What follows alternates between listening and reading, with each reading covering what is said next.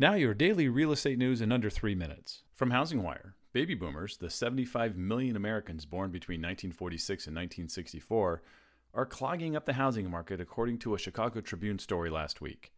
Instead of moving to retirement communities like many of their parents did when they got older, baby boomers are opting to age in place. The near gridlock is keeping about 1.6 million houses off the national market, the Tribune story said, citing a Freddie Mac analysis.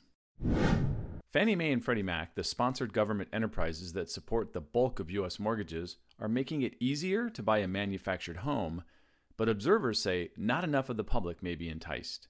A year ago, Fannie Mae debuted a program that essentially regards high end manufactured homes the same as on site homes when it comes to financing. Freddie Mac followed suit in the spring. Fannie and Freddie hope that by offering more readily available financing for prefab housing, similar to that of the conventional mortgage market, they can help more low and middle class Americans become homeowners. Also from NAR, in about a dozen non disclosure states, the home purchase price isn't made public. Sales prices can still be found by looking at publicly recorded transfer tax information, but to most of the general public, housing sales data can seem secretive, the Wall Street Journal reports.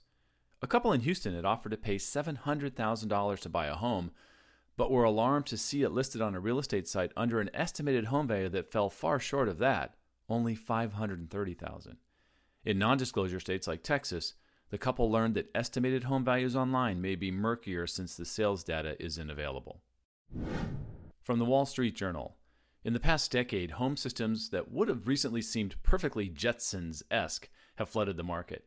If not standard, systems like Google Home, Crestron, and Control 4, which can operate heating, lighting, and security, among other things, are becoming more commonplace around the country. The smart home market was valued at $76.6 billion in 2018, according to a 2019 report from Markets and Markets. The Chicago business to business research firm projected it reaching $151.4 billion by 2024. That's your daily news wrap up. Remember, the source links to the articles can be found in the show notes at dailyrenews.com.